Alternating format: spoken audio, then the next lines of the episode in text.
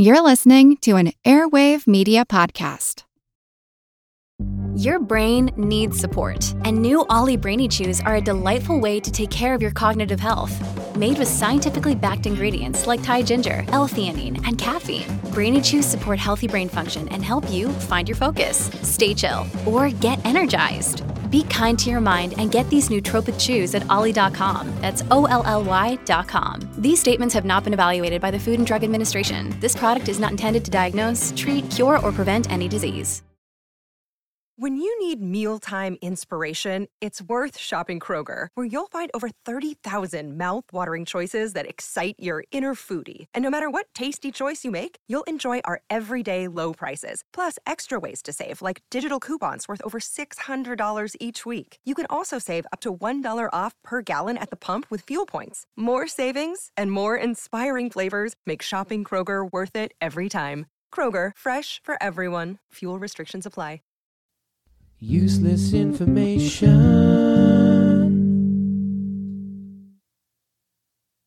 Hi, everyone. I hope you're doing well. As I'm recording this, it's July 4th weekend here in the United States. That's our Independence Day. So I'm going to take a few days to myself and, you know, basically step away from the podcast. Now, I do have the next one in the works. It's almost written and recorded, and I'll have that for you sometime next week. But in the meantime, I thought I'd do something a little bit different. You see, last week I was a guest on the Off Exit 10 podcast, and it is named that because it's recorded at the Capital District Sports and Fitness Facility, which just happened to be located off Exit 10 of the Adirondack Northway. Now, for those of you who are not familiar with the capital region of New York, the Adirondack Northway runs basically from Albany, New York, and it runs straight north up to the Canadian border and ultimately it leads one to Montreal. Anyway, the podcast is put out by three of my former students. They are Mike and Jordan Sirani and Paul Morse. And Mike asked me a few weeks ago if I'd drive up for an interview, and honestly, they're all great guys. I've known them for years, so I didn't hesitate to say yes. I do think you'll enjoy listening to this episode because you'll learn more about my background. You know, from teaching to owning an online pet business for a decade to starting on the internet before just about anyone else had it. And of course, I do talk about this podcast itself, how I put episodes together, how I do research, and so on. As you listen, Mike is asking the bulk of the questions, Paul is jumping into the conversation from time to time, and Jordan, you won't hear him at all. And that's because he was working behind the control panel, you know, controlling the microphones and things like that. And he did the editing and so on. Now, if you like what you hear in this episode, be sure to check out additional episodes of the Off Exit 10 podcast, and I'll put a link to that in the show notes for this episode. Anyway, without further ado, here is the latest episode of the Off Exit 10 podcast with their special guest, me. Enjoy. It's Off Exit 10, presented by Capital District Sport and Fitness.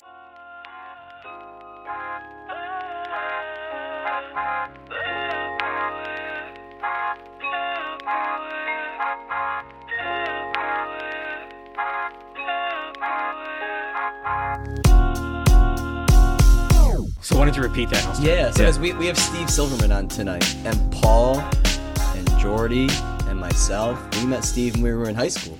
Yes. Um, Steve was, I only, just like Jordan, I opted out of physics, and I had you for earth science when I was a freshman.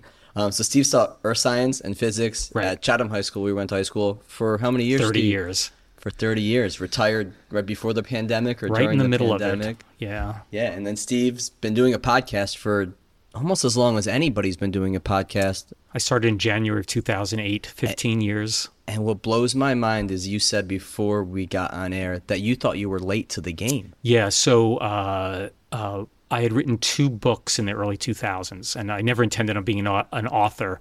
I was contacted by a literary agent in New York City, probably in 1999. He goes, You know, this stuff on your website will make a great book. And I'm like, I, I actually remember writing back to him saying, Who would buy it? It's for free on the internet. And he goes, Well, not everybody has the internet yet. And that was true, you know, back then. So he convinced me to write a book. Uh, I put out the first one. It was called Einstein's Refrigerator. It was just a collection. It was really the best of my website, these crazy true stories. And uh, I put it out, not really thinking, I, I actually didn't really enjoy, I don't enjoy the writing process of a book. Um, but you know, he convinced me to do it, and I wrote it over a summer, submitted it, and it did really well. I, w- I was on the radio multiple times a day uh, all summer long. I was on vacation you know, in July and August, and like two, three times a day, all these radio stations, these kind of morning uh, radio people, uh, you know, would want me on because I have crazy stories to tell. So then, uh, you know, maybe it's about six, seven years after the books came out. And this is before the Amazon Kindle and ebooks. And I'm like, well, these are going to go out of print, these books. I need to do something to keep the books alive. And I don't know, I, I started reading about this thing called podcasting. And I've always been kind of a little bit ahead of the, the curve with technology. Because when did you first, so useless information, your website, when did you first put that online? Uh, so I was on the internet before there was a World Wide Web. It's wild. So, uh, how? let- Let's go back to the day I was born. No, um, no. Uh, I started in Chatham during the 1991 90, 91 school year, and um, at the end of my first year, um, there was a bad recession going on, really bad, and uh, they laid off. I think like one out of every five or one out of every six teachers in Chatham. Everybody I knew got pink slips and I had just been hired as an earth science teacher there. And they told me if I got my physics certification, they thought the physics teacher was going to retire, that I could take his posi- his position. So that summer, I was five credits away from getting my physics certification. I should point out back then, you only needed 15 credits to get. Cer- Once you had your first science certification, certification, you only needed 15 credits, and I already had 10 as an undergraduate. What is it now? It's a, Now it's like it's 30 and you have to take a test. Okay. There was no test or anything. It was just it was just a technicality, some hoops to jump Right. through. So uh, I couldn't find any courses. Oh, advan- and by the way, I should mention I took uh, a graduate level geophysics course as a geology major. They wouldn't accept that because it wasn't in the physics department. So what they did allow was I was allowed to take physics one again at a because it was at a different school that counted. So that got me four credits, and I was short one. So I went to RPI, you know, the Rensselaer Polytechnic Institute, and they were offering like this intense new teacher training for physics teachers. And I went and got my one credit. And while I was there, the one of the three uh, high school teachers teaching it, he pulls out this book. It was called The Straight Dope, and it was written by this guy named uh, Cecil Adams. And it was just the best of a, a newspaper column. I think I, it's been a long, long time since I've read this book, but I want to say he was out in Cleveland, maybe Chicago. I'm not. I don't really remember anymore. But he goes, you know, if you ever have a minute left in class, just turn to any page in this book, and you know you are sure to entertain your kids. So I, you know, just out of curiosity, I, I, I picked up a copy, and sure enough, I start reading things from this. And and this book, I should point out, had some really obscene. It, it went, it was the full spectrum, from the cleanest to the. you could really write into this newspaper column and ask Cecil Adams anything. So uh, kids kept stealing the book on me. Uh, I don't know how many copies I went through. Uh, so that's basically how I got into these crazy true stories. Just started collecting them, realizing that, you know, uh, I hate to say it, but, you know, if you just stick to the curriculum, it's really, especially the earth science curriculum in your set, I think is quite tedious. The physics that I taught, I thought was more interesting. I definitely enjoyed physics more. Than Yeah, I had a. There's a it wasn't so um, compact. I mean, the thing about the earth science curriculum is on day one you're behind. You're racing to get through material. You have no time to get for the kids to get good at anything. So I just started collecting these stories, and I just throw in a little tidbit here and a little tidbit there, and uh, um, and then in my third year of teaching, oh, I should mention I did not become the physics teacher after that. The state restored money, and they hired a physics teacher. And then after about two years, um, they uh, the principal they, they they kindly asked the physics teacher to leave. I'll leave out the reasons why. Uh, I don't want to really you know say that publicly. Uh, I, I I do know what happened, but uh, anyway, they asked him to leave, and the principal said, "Steve, why don't you take over the physics?" And I said, I really don't know anything. I took physics one and two, and, and there's one credit course at RPI. He goes, No, I think you'd really, really be good at it. And I said, No. And I said, I, I've just, you know, I'm, this is my third year teaching earth science. I've just gotten good at that.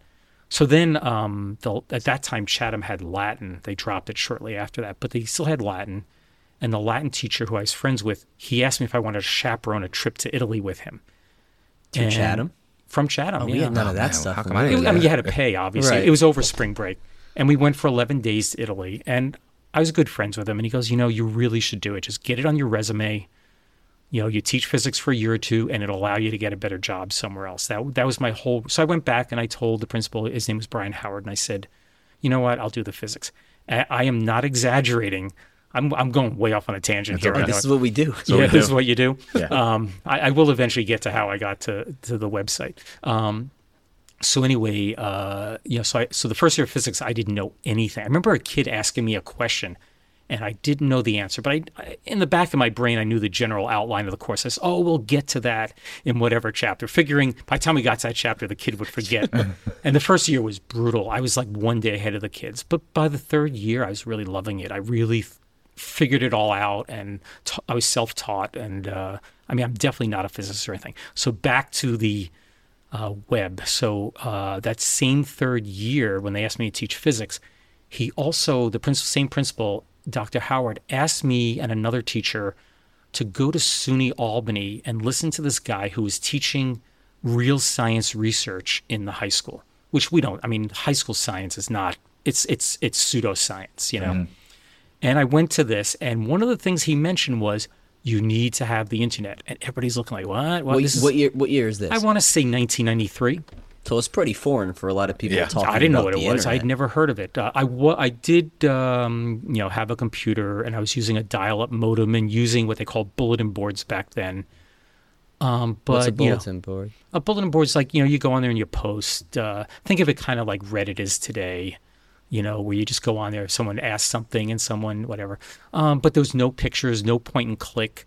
Uh, um, so anyway, they said you need to have the internet, and I go back to chat back to the school. Oh, oh, and I remember them saying every school in the capital region has the internet. They just don't know it because BOCES was provide, you know, the Board of Cooperative Education Services. Uh, they were providing it to all the schools. So I go back to the school and I said, you know, if you want me to teach this class, I need to have the internet. And they go, we don't have the internet. And they go, and uh, I I said, well, they told me we do. So they put me in touch with a guy uh, at uh, at BOCES. Can't remember his name. I actually have his name in my third in my third book. Uh, I had looked it up, um, and I went up to there, and he showed me the internet, and it was so hard to use. Long, long, you know, Unix commands you had to type in FTP, blah blah blah blah. There was no Yahoo, no Google. There was no images. It was all text based. Very slow. Uh, we're in Chatham, long distance call. Right. Uh, you, you don't even know about long distance, probably. No, but I mean, I, I can I can remember. I mean, we first got a computer. This was probably 97, 98, I would say, Jay. I knew how to do dial up. Like you Mm-hmm. Yeah. couldn't Yeah. be on the phone at the same time. My mom do all the always yell weird noises when you're going to log right the in. the, the, the, the connection sound is very distinct aol was was the classic at that time Yep. yeah. so anyway uh, for two years maybe a year and a half two years i'm just addicted to this thing even even though um, it was cost me a fortune I, you know to dial up at a you know and modems were very very slow uh, i remember BOCES provided it but uh, only old people would know what this means. It, I dialed up at 300 baud, which is like it would take a half hour to download a tiny picture. Dude, That's- nobody nobody would wait 10 seconds to download Yeah. a picture today. No. Yeah. So then, so uh, so I don't know, uh, and I was always a computer geek. Even before I owned a computer, I always wanted a computer, and I built my first computer because I couldn't afford to buy one off the shelf. And uh, uh, there was there used to be a, um, in Albany, there used to be uh, a company. I don't know if it was a nonprofit, but they had courses you could take. You know, like if you want to, you know, in those days, you know, how to use a word processor and things like that. And one of them was build your own computer. Uh, and I went to this company out in Rotterdam. It's just, you know, kind of like this facility, just a, a you know warehouse uh, kind of thing. And I go there, and the first day was three hours, and they just went through all the things that went into a computer, and nobody knew anything. It's like, oh, you need a hard drive, you need a CPU, and, then they gave us a list, and we went home, and we would call them within a week and let them know what we wanted to buy, and then they would gather all that stuff up, and you go maybe a month later, and we built our computers. And I remember closing mine up and I was the first one done. Like this thing is not going to power on. And sure enough, boom, it went right on. I was like, wow, I got my first computer. That's so, pretty cool. Yeah. So uh, I keep going off on tangents here. No, it's fine. So you get the computer, you have to learn to code a website then, No. right? s- So anyway, uh, probably. So as a, the reason I got off on that tangent was I was always into computers, and uh, so I'm I'm just would get a magazine here or there. Uh, and I'm reading about this thing. It wasn't www. It was written as W raised to the three power, W cubed, right? Hadn't hadn't become, you know, that's what they the, the magazine had written it as. And so I, I knew this guy at BOCES, and I said, "What's this W cube thing?" And he goes, "Well." We're just testing it out. We don't know if it's going to catch on, but if you want, come up and take a look at it. So I drove up uh, to Albany, and he showed me the World Wide Web for the first time. That- and it's uh, like, holy cow, I don't have to type these long commands. I can just take my mouse and click. And it was very primitive. I seem to recall there were no images on the page that he showed me, it was just links. And I go home and I'm like, what do you put on a web page? There are no, I, there were no search engines. You had to know where something was. Uh, and there was this guy, I want to say his name was like Scott Yarnoff or Yanoff or something like that. And he would put out a list of sites, and that's how you'd find out about things. So uh, I go home, and I'm now, a, I mean, within minutes, I was addicted. You know, I like, I got to do this. Um, and there was no programs. You had to just type the code. So the first thing, everybody's like, oh, you put your resume up. So the first thing I did is I put my resume up. But then I was like, I got to create a website. And um, I had my friend Jamie, she actually just retired yesterday from Taconic Hills. My friend Jamie Keenan, she uh, had just gotten AOL. And she, I've been on the internet a couple of years, and she had just gotten email. And she's like, "Send me email." You know, she's really. Ex- I mean, today nobody would Yeah, do nobody that. nobody checks No. their email. Right. so I was single. My life was kind of boring. So I just started sending her stupid little stories, you know, like how they get the M's onto M and M's, or who invented the post-it note, that kind of stuff, just to kind of fill space. Yeah. So for the lack of anything better, I just took each one of those emails to her, the story, and put each one on a separate uh, web page. And for the lack of a better title, I had a kid named Steve Lotz.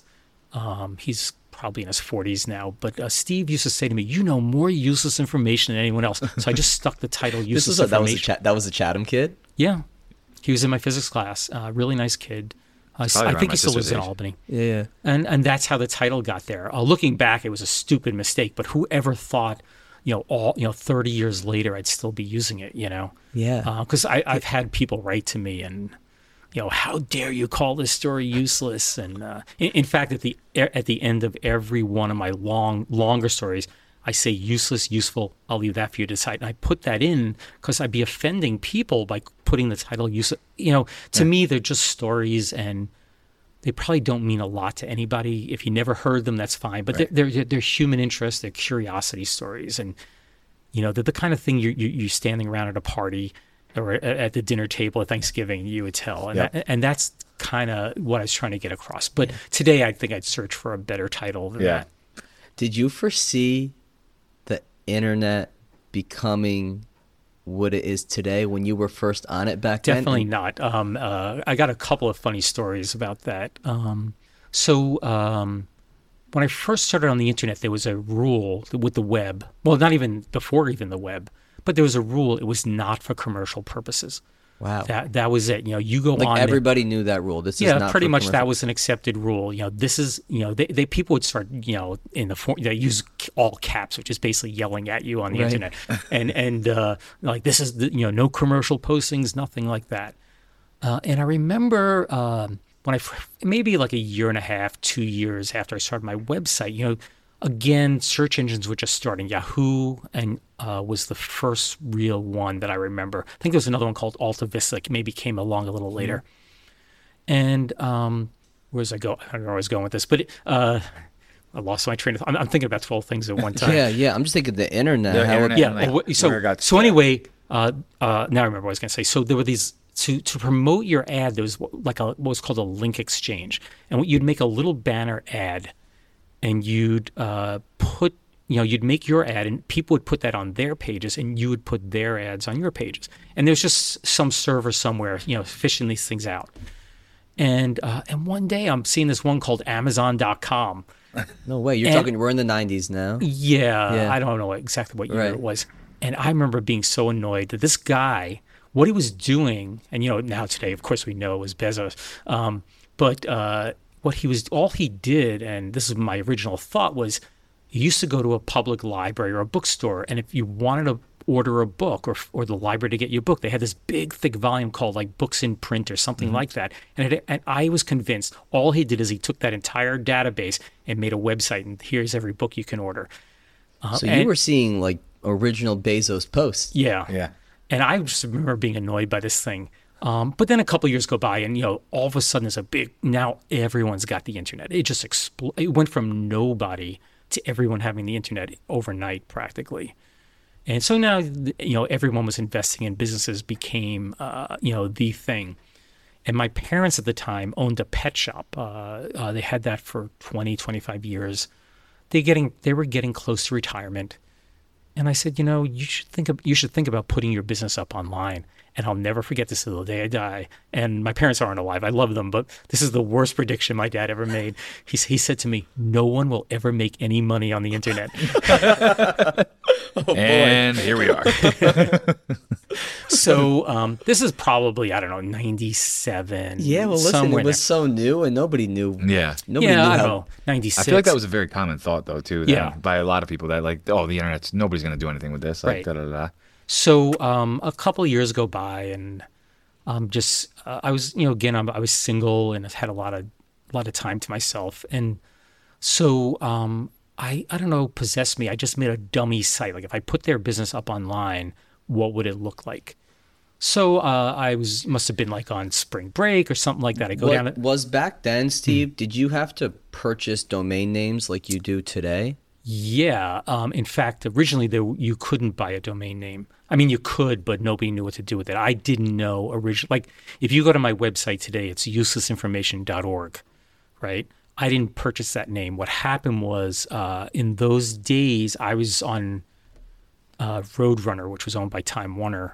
Uh, you had to put you, you, you actually put uh, actually originally I was on a site called CapitalNet, but you they hosted it, so your domain would be something like www.capitalnet.com or whatever it was Right. slash useless information or something like that. That's how everybody had their websites. Okay. And then uh, a few years go by, and one of my former students, a guy named Eric Johansson, who I'm still in touch with to this day, he says, "What's your address?" Uh, and he, I shouldn't mention, he lives out in Seattle. He's done very well for himself.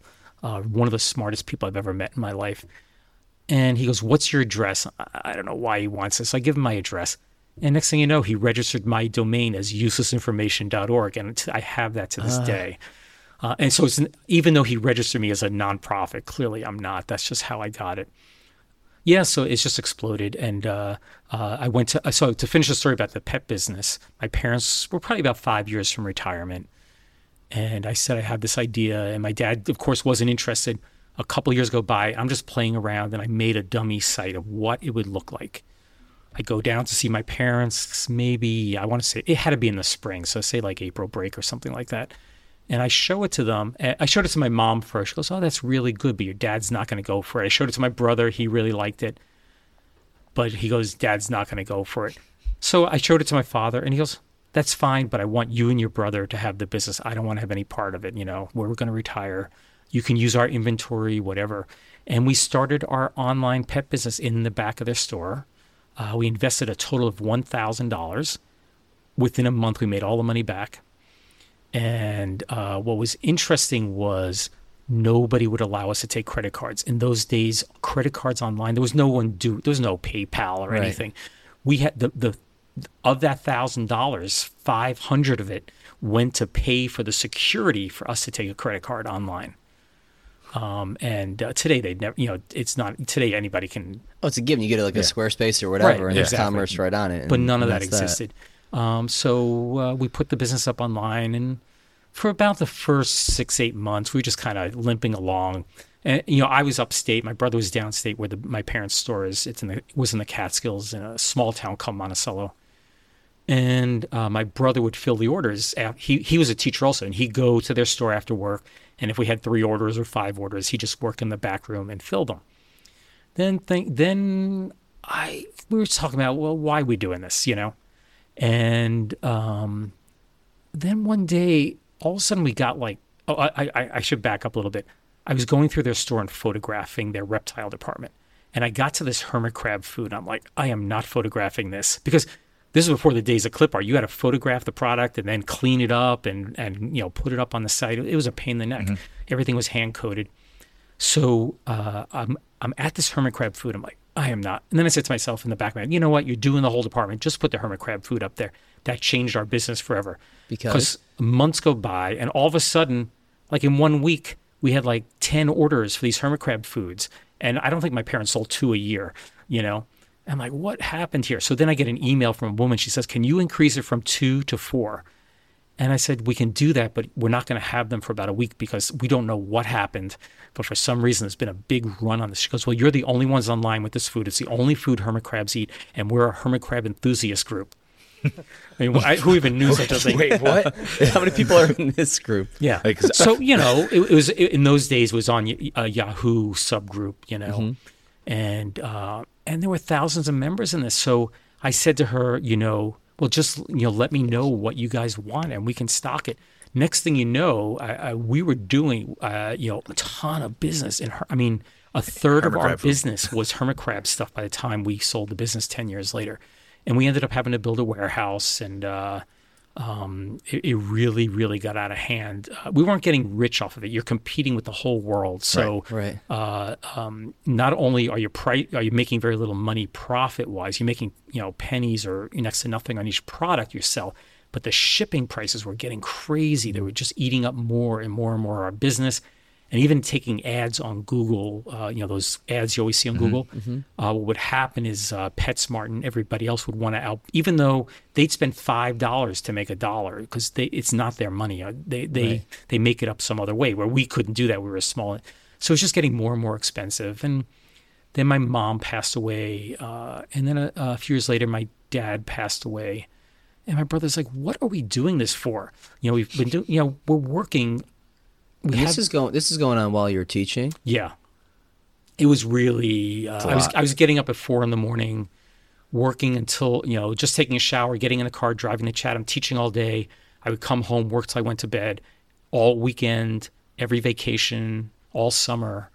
Um, you know, uh, and and we had help. I mean, you know, but there's certain things.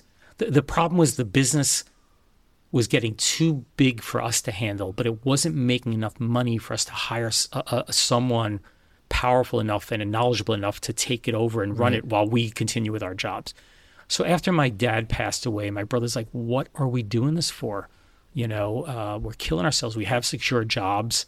Uh, we were both already 20 years into teaching, and we decided, you know what, you know, maybe we should think about winding the business down. Just selling off the inventory. We figured it would take us a couple of years uh, to get rid of everything. Just you know, you sell stuff, don't replace it. You know, if you get orders for stuff, just order it. Because we really did stock every item that we had on our website in in the warehouse.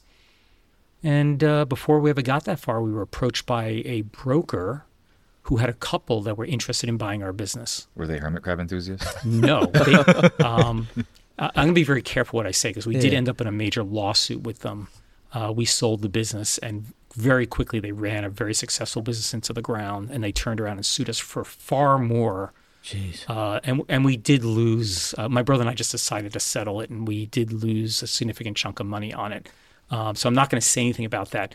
But that business, uh, I, I do know we were buying our supplies from one of the biggest wholesalers in in the cat you know in the whole New York State, New Jersey, Massachusetts area, and we were in their top hundred clientele. So we were doing a nice business, not making a lot of money, but it was a nice supplemental income. I was still making more from teaching than I was from the business, but uh, you know you, you kind of double your salary and you're doing okay as a teacher. You know. Yeah.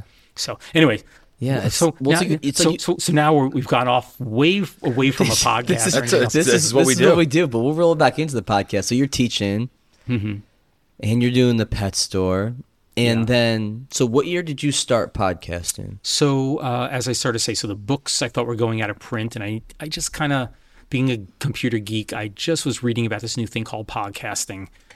Didn't really know how it was going to work, how it was set up. It was there was no you know today there are all kinds of sites. Uh, you know certainly Spotify and others provide. Uh, you know that kind of service where it doesn't cost you anything, and Right. the, you know you, you just kind of upload and, and you're all set to go it wasn't that way years ago. You had to know all the steps. So I'm trying to read how to do this, but I'm working two full time jobs and um, I'm not. You know, I remember thinking I'm late to the game.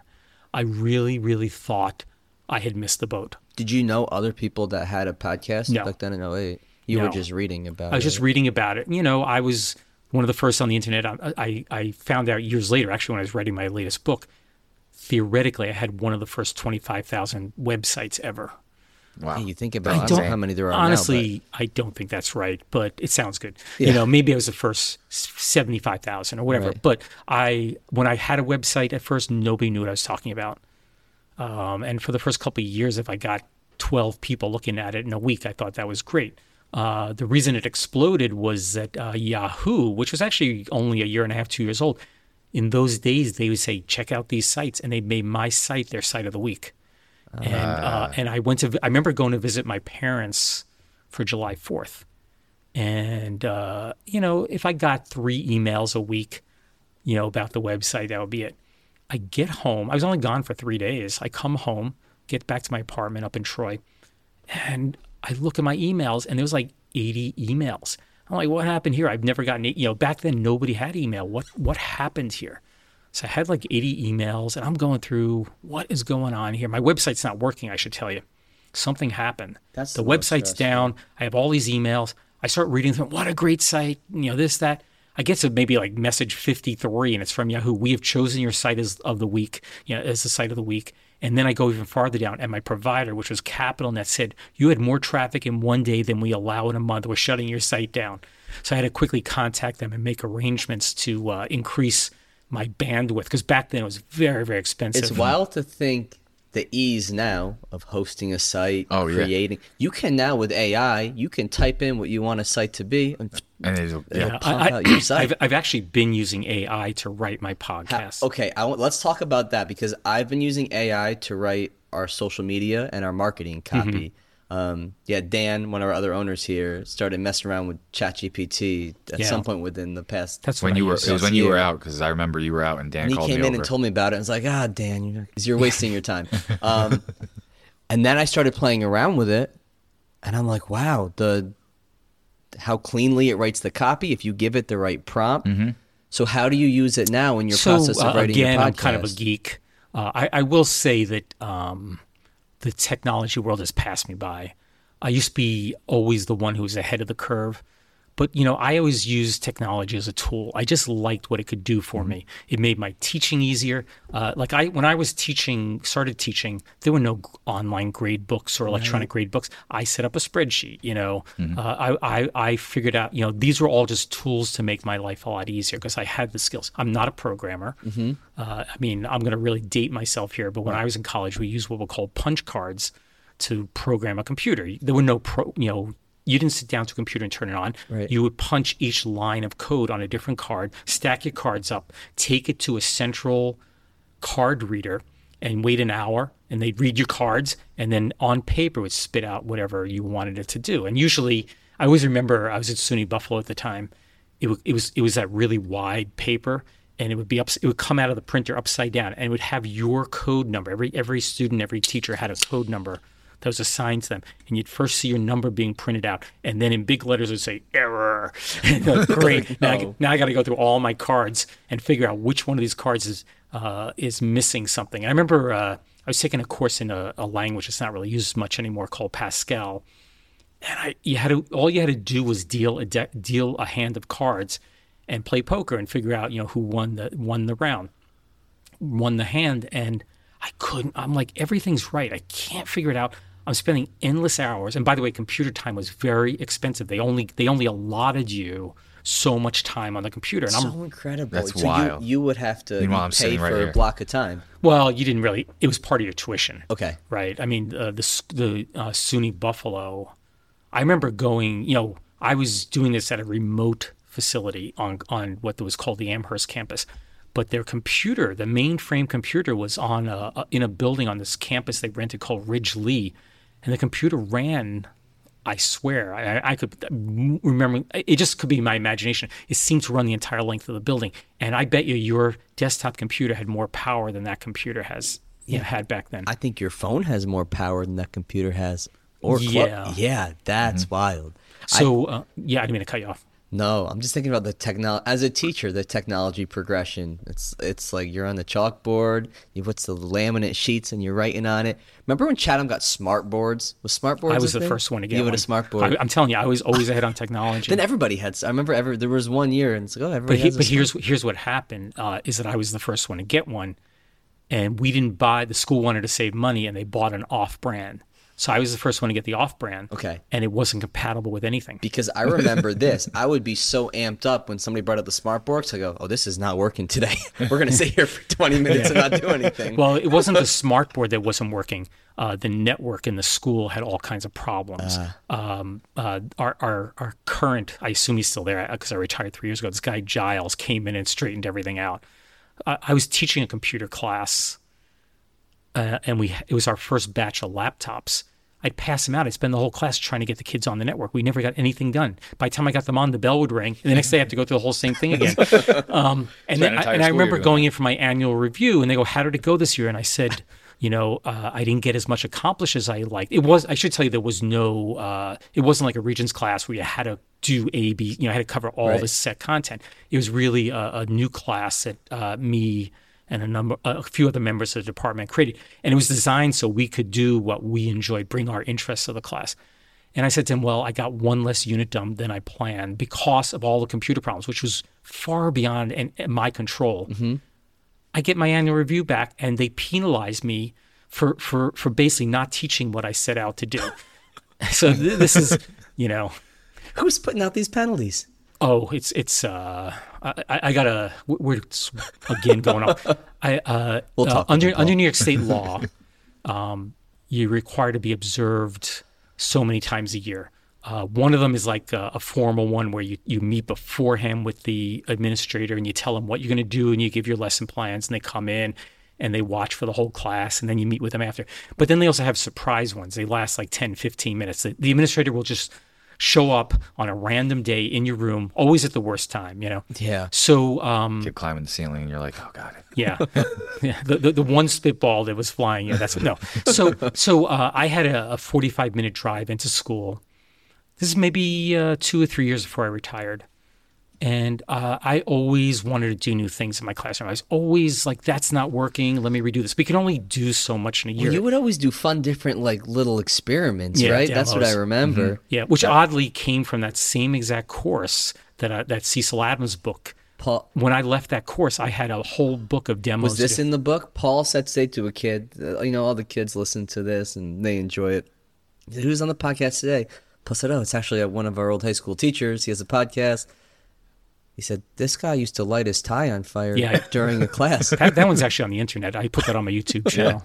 Well, he brought he we, he was watching it the other day, and he brought it up, and I was like, I remember that. Yeah. I remember him lighting his tie on fire in class. I was like, that was awesome. Yeah. so now I don't remember what the last story was. Um, but in, but uh, I, I'm, I'll go back in a minute. But um, I uh, I told you before we went we started recording that my, the end of my career was the weirdest thing. You know, you, when you um, I had handed in my intent to retire three years before. There was an incentive in the district to retire your first year of eligibility.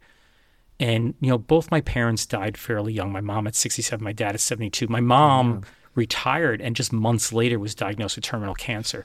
So I I was like, you know what? I'm going to retire uh, when I hit the magic 30 years of teaching. I was 56. And Chatham had an incentive in the contract. If you let them know three years prior to your year of eligibility, if you don't do that, you lose the money. You know, if I waited till 57 or 58, I wouldn't get that. And it wasn't a lot of money, but I knew I was going, so I put in for it. So three years before, I said, I'm leaving in June of 2020, not knowing there was going to be a pandemic.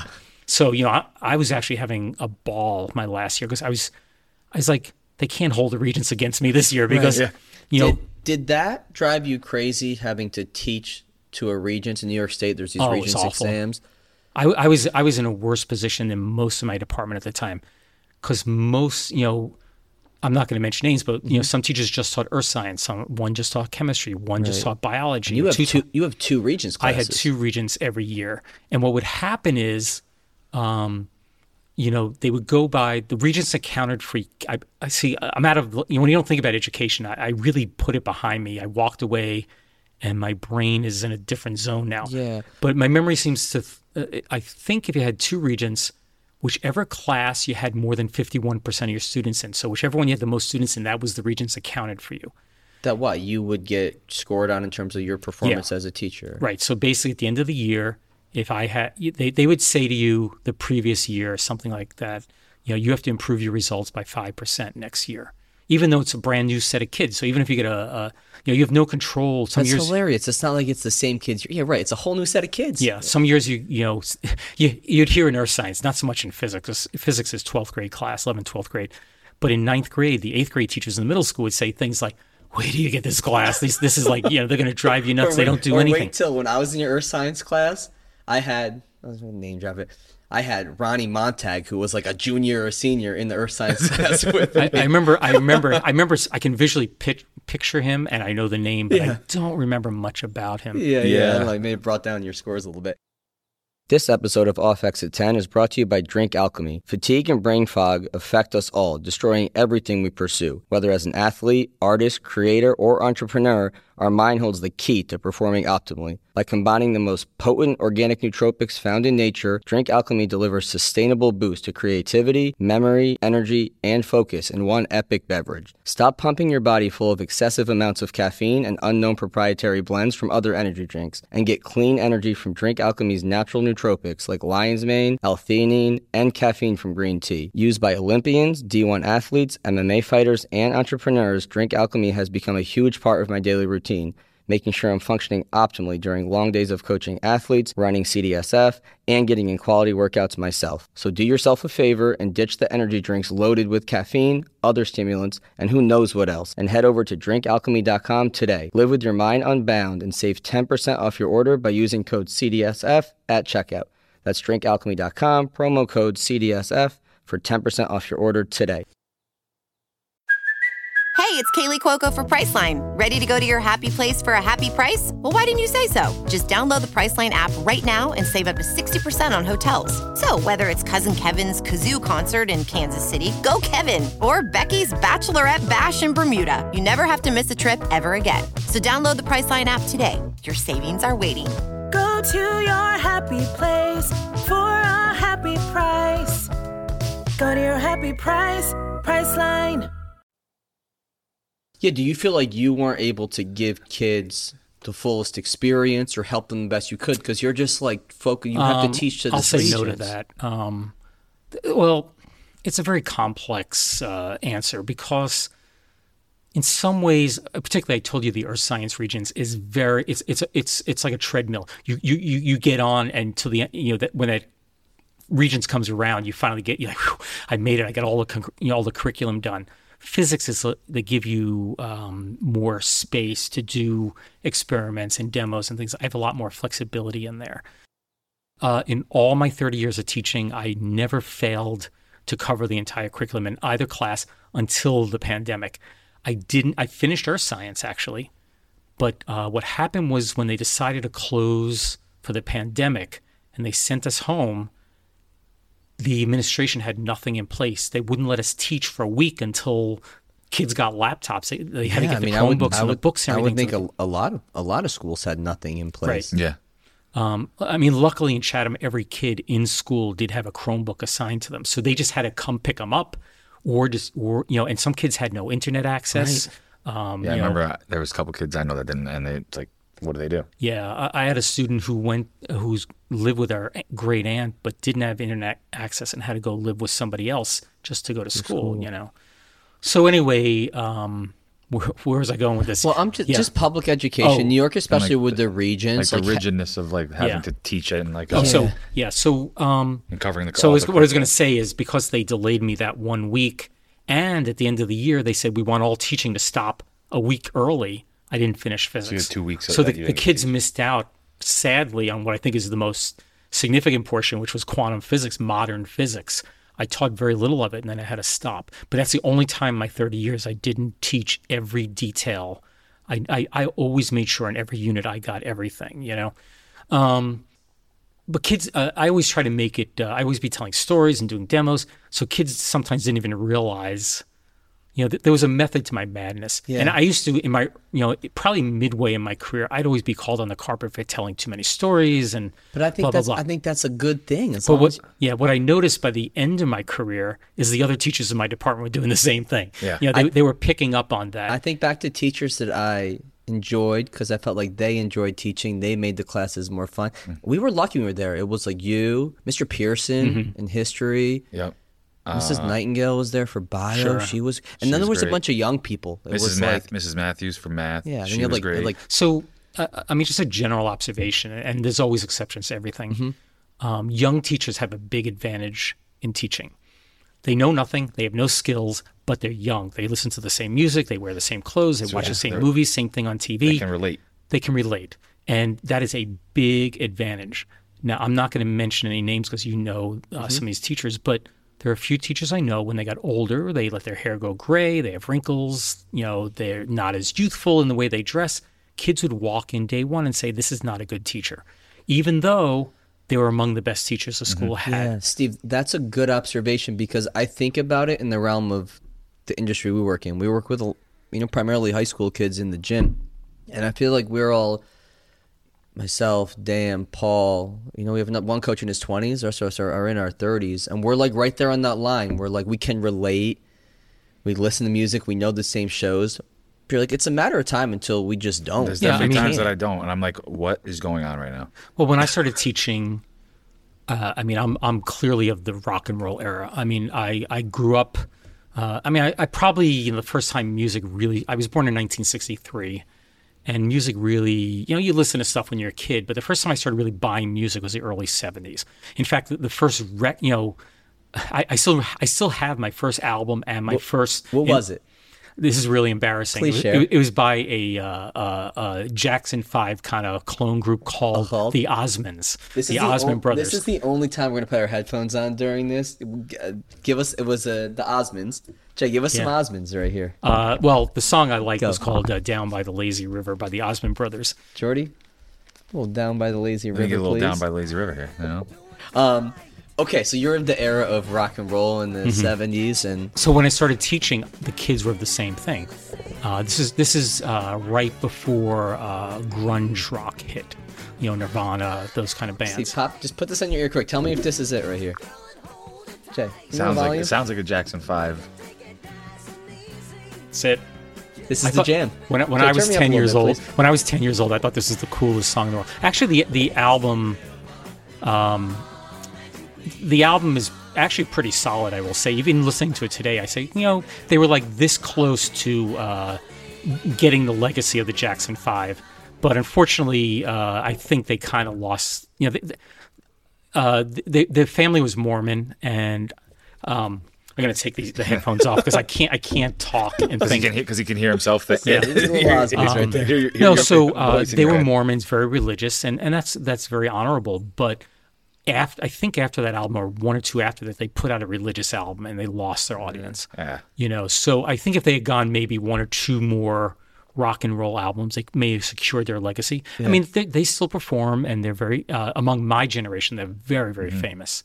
Um, so that was my first album. That's not so much a classic, but my first single.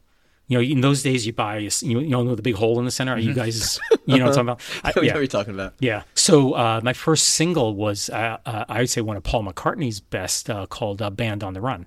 Do you know that song? Band on the run. Throw it on. Give me, give me. Let's educate know me it. right here. I- I'll Yeah, probably, I probably know know this. it. I'm sure Jordy. knows Jordy knows knows. it more it. than Jordy's me. mo- very cultured. Yeah. Oh yeah. Paul McCartney. Yeah. Yeah, that was. Uh, I mean, I was ten years old when that song came out, and uh, but it's the first. It's the those. That's the first music I actually myself said this is what I want to buy. The Osmond Brothers were very popular. They were the. I don't know who would be the equivalent today. You know, I'm, thinking. Uh, You have like I don't even know. I'm, if I'm you don't know, I definitely don't know. yeah. But but but when I started teaching, people, the kids were listening to the same music as me. You know, I was 26 years Did old. Did you feel over the years like a, a, a, a loss of being able to relate and have common Uh, ground? I with did when phones, cell phones came around. All of a sudden, uh, you know, uh, the kid, you don't know what the kid's listening to. They they all they all wear baseball caps and they Because cover they, we- they they put the one earbud in there. We missed that era in school. Mm-hmm. I feel like that was just after us. Um, We oh, I think we kind of were the because we start didn't have, of it. we didn't have iPhones though. We didn't have iPhones. We had MP3 players. Yeah. Yeah, but that's and we different. had iPods, and The we, phone's but we different. Had, but the difference is we had wires. You None of them see have them. wires now. yeah, they, and they, they just they just plug or, it in. what they'll do is they'll put the you know because like if you get the uh, The AirPods? the, the AirPods or I have the the clones of them, but Yeah. If you put if you just turn to the teacher slightly, the teacher can't. s- They just put one in their ear and you can't see it, and then they just put the phone under their desk. Uh, but they're you know they're communicating with each other like, hey, I'll meet you know. You know, you, when I was a kid, you'd pass a note across the room and Oh, get yeah, trouble. in trouble now they just times. text a kid down in the art room and say, "Hey, I'll meet you in the bathroom in five minutes," and they say, "I got to go to the bathroom." Right. And what are you going to do? And, it, and it's just a steady, you know, train of kids in and out of, of your room. Um, you know, this is long before uh, only older people like myself will get this. There was a show called Rhoda on TV. It was a spin-off of a show called The Mary Tyler Moore Show. And um, there was a doorman called Carlton. And you know, in New York City, uh, you you know, you'd have a doorman, and he'd ring up and tell you, you know, this person's at, at the door to come see you. You let them up, and you'd ring him in. So Carlton, the doorman, who was actually the voice of Garfield years later, um, he, he would just go, you know, uh, Carlton, your doorman. So I, I, one day I'm just standing there let, uh, letting these kids in and out. I'm like, and I said, uh, I feel like I said, Carlton, the doorman. And they had no clue what I was talking about. I'm like, I'm old, you know. It's just like, um, but as the years went on, uh, I mean, I'm actually pretty lucky. Um, I kids, I, I went through the first ten years where kids really liked me. I was I was one of the more popular teachers. Then the next ten were really rough. Um, you know, I, it was almost like I couldn't do anything right. And you sensed that? Oh, I was called on the carpet about it. You know, I mean, I was I'd be down in the office just getting awful annual reviews, and I hadn't changed anything except uh, what what happened was the state put all these mandates in. I'm getting a frog in my throat Yeah, here. no It's all worries. right. Yeah, we can, we can take a break if needed. Yeah, pleasures of getting old. just wait, guys. Listen, Steve, my hair went at like 22. Yeah, So. I, I, I'm, you know, you're not. Um, I'm one of the few. I mean, you have a great mine's head of gone hair. back over- a little, oh, but it, I would do anything for your hair, my, my, Yeah. uh, I'm one of the few at my age that uh, still has a, almost a full head of hair. Anyway, um, where was I going with this? because it has to be frustrating and upsetting. And when you sense, if you have good social awareness, you're sensing it too. That either I'm not relating to the kids. This isn't Or if- well, what, like what it used to happens is when you when you have a bad year, and What's a, what do you mean by a bad year? you don't click with the students. Right. They, there's like nothing you can do right. They they think you're boring. They because what happens is uh, and there's lots and lots of reasons, you know. Uh, but what, what can sometimes happen is you get a group of students that's not very academic. They don't do anything. They start doing awful. So who do they blame? The teacher. It's not it's not their fault that they don't do anything. It's the teacher's fault, you know. And you know, uh, being a New York State teacher, you're bound by a curriculum. Um, you know, not everything is interesting. This, you know, uh, you know, I, I, I like to joke when you're in kindergarten and, you, or let's say third grade, and you're learning fractions for the first time. They'll pull out a pie and you cut the pie into Right. multiple parts, and here's fractions. But when you're, when you're up in calculus, that's not a possibility. You know, it, it gets it, it can get quite tedious, and, and and you're depending on the kids having a certain motivation and doing what you can. I mean, you still try to be the best teachers, but what happens is when you have a bad year of teaching, those kids will tell the next grade he's not a good teacher, and then then you know if that goes on, and then they'll pass it on to the next year. So it takes years. So you're start you're starting the year from behind the eight ball in those Right. in those situations. And and honestly, in all my years of teaching, I I bear. I mean, I became a bit. I think you. Uh, it's like being a doctor. You know, you know those old doctor bags. Those, You know, Yeah. they come. You know, when you're starting out as a teacher, you have that big doctor bag, but it's empty. You don't have a lot of tools or tricks in there. When you're like I was, you know, in into the latter part of my career, I had I had tons of stuff. I, I'd be yeah, you know, they always tell teachers you got to do lesson plans and stuff like this. I'd make a list of things I'm going to do. I had a post-it note. That's all I used. but what would happen is I see I'm putting the kids to sleep, and in, in an instant, I would just say in my head, I got to do something Yeah, different. that happens from feel though, and just experience over Right. time. It's like in here, Paul. You have a new client. You're doing a one-on-one session. You're trying to build rapport. You're trying to maybe cue them to have better exercise technique, and it's not clicking. It's not clicking. When you're a young trainer, Yeah. that could snowball, and that session's dead. You don't Yeah. know how to recover. And you may never get that person back. But the more experience you have, you okay, I can shift the conversation this way. I can tell them a different cue. I can change the exercise exactly. to, to recover that session. So, so what changed for me? Because my first ten years went very well. Second ten, I was like, let me out of this profession. And I had my pet business. I really was thinking of leaving. Um, but then um, what changed was one year I was teaching physics, and I had a study hall at the end of the day in the library.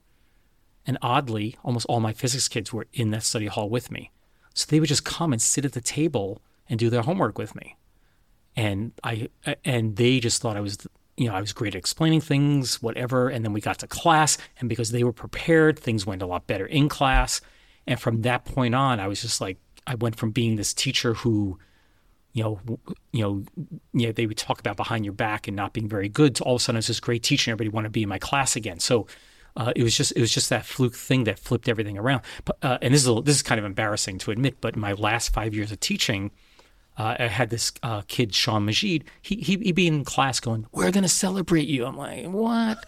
I don't know what you're talking about." And, and like, yeah, yeah, we're gonna have it. We're gonna sell. Um, and he'd do this for like he's doing this for weeks. I walk in one morning. Now I always had uh, a, a colorful dress shirt with a tie, uh, with black pants usually, and I always had you had to walk around with your ID hanging around uh, your your uh, your neck. I walk in. it's, it's got to be you know about a half hour before school, and this girl Jessica, who's in my class, she's dressed as me, and I'm like, this is going to be an interesting day. and they had Steve Silverman Day. And by the end of the day, uh, you know, all these kids are dressed like me. They're pretending to be me. They're going they go down to the faculty room to eat lunch as me.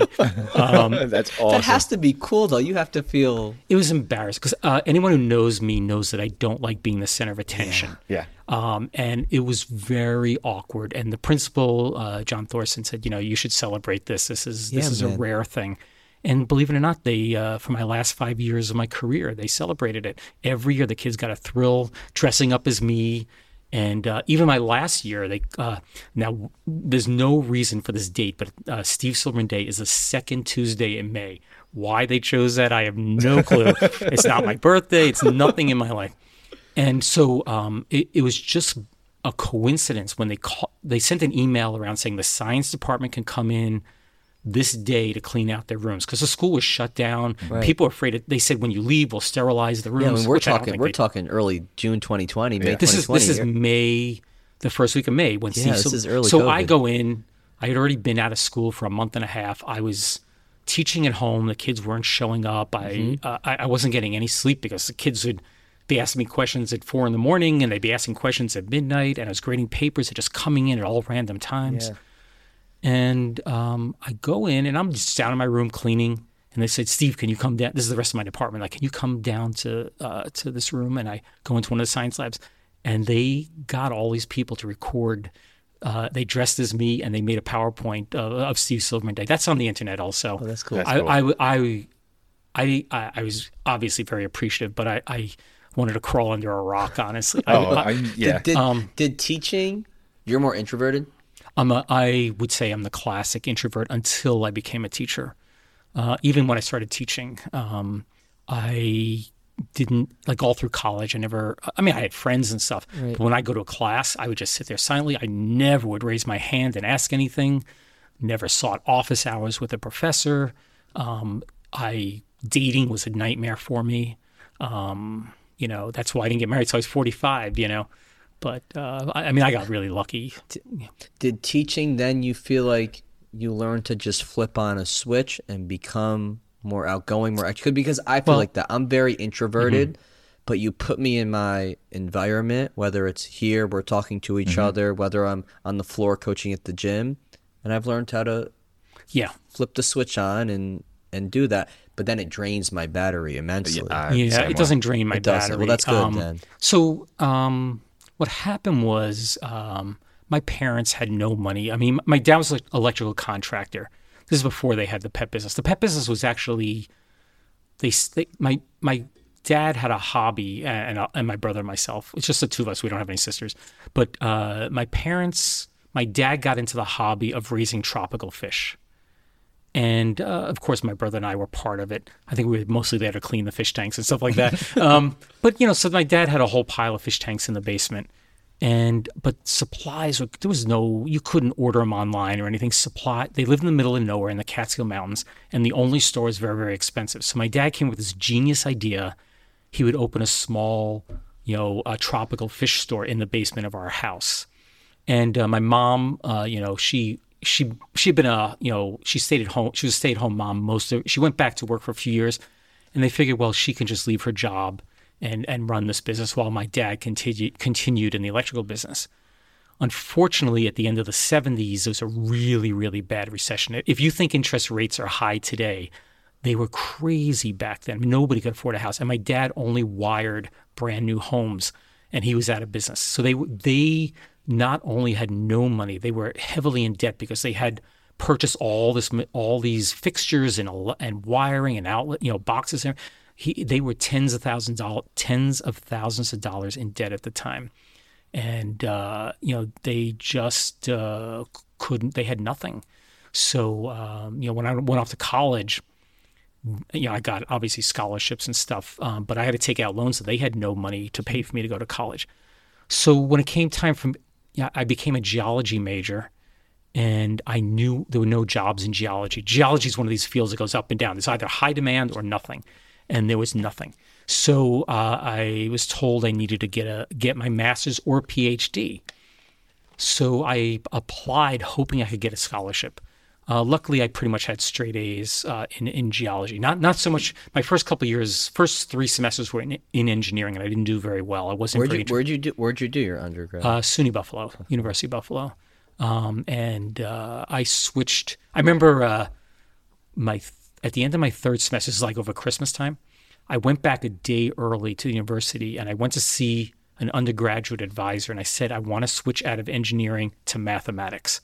And he goes, Why mathematics? I said, Well, I'm really good at math. He goes, There are no jobs in math. Why don't you do geology? And I, I remember I, they didn't, I didn't take earth science in high school. I said, What's geology? And he goes, "Don't worry about it. I think you're going to like it." And he signed me up. And next thing you know, I have a master's in geology. But but anyway, once I switched to geology and found something I really liked, I was getting straight A's.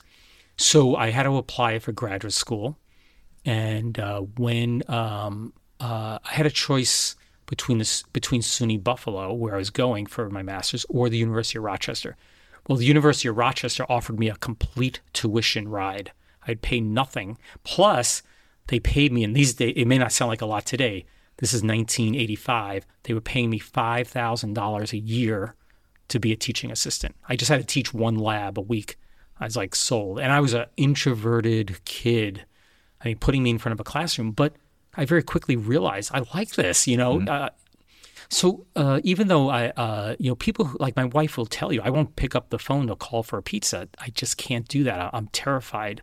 Uh, I, am I'm, I'm more terrified of what's on the other end, interrupting someone's life, someone that that's the part I can't deal with. I'll never pick up the phone. If I can do it by email, uh, and that's actually why the pet business was so ideal because there's no there was no right. human interaction. It was all done electronically. So, but anyway, uh, I got this tuition scholarship. I realized I liked it. Uh, I liked teaching, but I never thought of being a teacher. And I, I got out of school in 1987. I had my master's degree. Uh, graduated. I don't know if I graduated top of my class but I was chosen as chief student marshal. I was actually just telling my former student this yesterday. I had to stand up, and they told me this. I don't think it's really true. At the University of Rochester, it was a big arena, you know, big football field, and I had to stand up. I somehow was chosen as not just marsh, you know, not just like top of the geology of the whole College of Arts and Sciences. I was the top person. I was the chief student marshal. I had to stand in front of a, they told me it was 10,000 people. I, it was probably more like two or 3,000. And I had to tell my class to rise. I was terrified. I'm a you know, shy kid, you know. Yeah.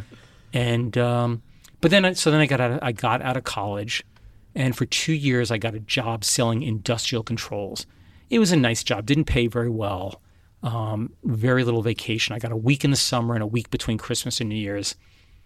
And uh, what I could see was that the uh, owner of the business, as his kids were graduating college, he was bringing his kids into the business, which told me there's no future here. At some point, one of them was going to take my job. And my brother was already a teacher. He's actually a year younger than me, but he went. He knew he wanted to be a teacher right out of high school, so he got his bachelor's and went right to what's work. He, what's he teach? He teaches science also. Was Chatham your first teaching job? Yeah, only interview I ever no went way. Well, I mean, we have a teacher in here who never thought he was going to be a teacher, and then became a teacher in upstate New York, and Yeah. he retired last year, I Yeah. believe, and he same thing though. Like he was like, I never thought I was going to be a teacher, and then I got into it. I needed a job and got a teaching job, and then everything happened from there. Yeah, um, I uh, my bro- so I worked in that job for about a year and a half, and my brother was working on his master's at night at SUNY New Paltz. So he he was meeting with his advice. My brother never enrolled for the masters. He just took all the classes, and then at the end, he had to go meet with an advisor to make sure he had checked off all the boxes. Oddly, they wouldn't let him graduate unless he took the GRE, which was the graduate I think the entrance exam. graduate entrance Yeah. exam. Like he needs to take an exam to prove that he's gonna pass all these classes after he's passed. That's them when I knew I wasn't. That's when I knew I wasn't going back to school. I took the GRE my senior year of college. And I was just like, dude, this is brutal. Like not not for me. Yeah. Yeah. And I was like, okay, I think I'm uh, Yeah. gonna wrap up my education career. After, yeah, I, I'm not very. I'm not. Uh, I don't read the right things. Yeah. So uh, anyone who knows me, I read whenever I'm awake. My it drives my wife nuts. Sometimes I just want to read, read, read. Um, and uh, but I don't read what they test on. I don't read literature, what they consider literature. Uh, I don't read poetry. You know, I, I don't read fiction. I only read nonfiction. I like how-to manuals, and I read, you know, computer books. I, I you, you can give me a 300-page computer manual, you know, book on how to use a program, and I'll read the whole thing in one night. Is that how you enjoy? How do you find your stories on your podcast? Is, Yeah. I've never had a good answer for that. Uh, I, I I jokingly say I just like to read, and um, you know you got to remember when I first started this, um, I was using other people's work. I was just reading other. You know, there there are people who created books just like I did, and I, I would buy every one of them, read through them, and I go, oh, that's cool, and I would sum rewrite it and put it on my website. And if you look at my first two, my first book in particular, that's what it is. It's just it's just other people's work. Um, I would, you know, if I found a good story, I would go. This is before you could do research online. I would go to SUNY Albany, sit down with a microfilm, and go through and find the old newspaper articles. Um, you know, so uh, that's how I got them originally. But when I started the podcast, if you listen to the first twelve podcasts, those just came out of my books. I was just retelling stories from my books. But then I realized I'm going to run out of stories, and who's going to buy the books? I mean, if I keep telling stories in the books. So uh, I think it was episode 13 where I finally said, I'm doing my own research. I'm going to find new stories. And what's happened over the years is they get more and more obscure. Uh, I, I, my preference is to do a story nobody's ever done. If you go on the internet, maybe you'll find a mention of it, but you'll never find someone who's actually researched it and found the original articles and things like that. Uh, and, and I'd say one of the greatest satisfactions I get is when I find a story that hasn't been reported on. You can't even, you know, ha- since it happened in 1932, whatever, nobody's told it. But basically, I just read. So um, I'll give you an example. Yeah, please. Um, uh, and I've never written this story. Um, someone gave me a book on Hudson, and you guys know Hudson because it's it's the next district over from where we were, uh, Hudson, New York. And I never knew this, but uh, it was a whaling town. Uh, uh, they used to bring the whales sense. up there, and and The you know, Hudson Whalers was a football team. Right. Makes sense. they bring the whale. They bring the whales up the Hudson River uh, in, in the ships. You know what is this, 17, 1800s, and uh, you know they, you know, back then they sell the oil in every part, every all the fat, all the skin. You know, everything was used for something.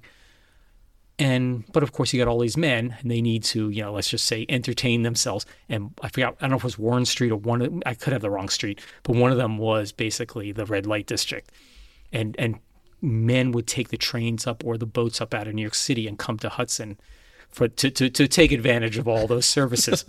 and I'm just reading this book. It um it wasn't very well written. In fact, I uh, I I don't think I'm a really great writer. When after I read this book, I'm like I'm not that bad. You know, uh, it really needed a proofreader. I, I'd say that was needed a proofreader. But I read this whole book and nothing got nothing out of it other than the entertainment of it. Except there was one sentence in there about a woman. I want to say I, I, I haven't read this in 12 years, whatever. I'm just approximating there, but there, I want to say the woman's name was say Mary Hoteling. I, I could be wrong. I think the last name was Hoteling. She was the last woman hanged in New York State, and I could be wrong on that also because it's been so long. But I just read that one sentence and like, oh, there's a story, you know. And and so I, now you want to learn more and then I. I went and learned more about it. In the end, uh, I I think I decide. I mean, it's hard to say. I, I find all these stories and I just kind of leave it at that, and then I'll someday look back and say maybe I'll do that. And then sometimes you hit a dead end and you're like, well, this can't be. Oh, it happens all the time. Um, uh, they just ran a survey. Uh, the network I'm on, Airwave Media. Uh, I just switched to them in January. They wanted me to do a survey of my listeners, and um, you know, people could add a comment at the end, and someone wrote in there.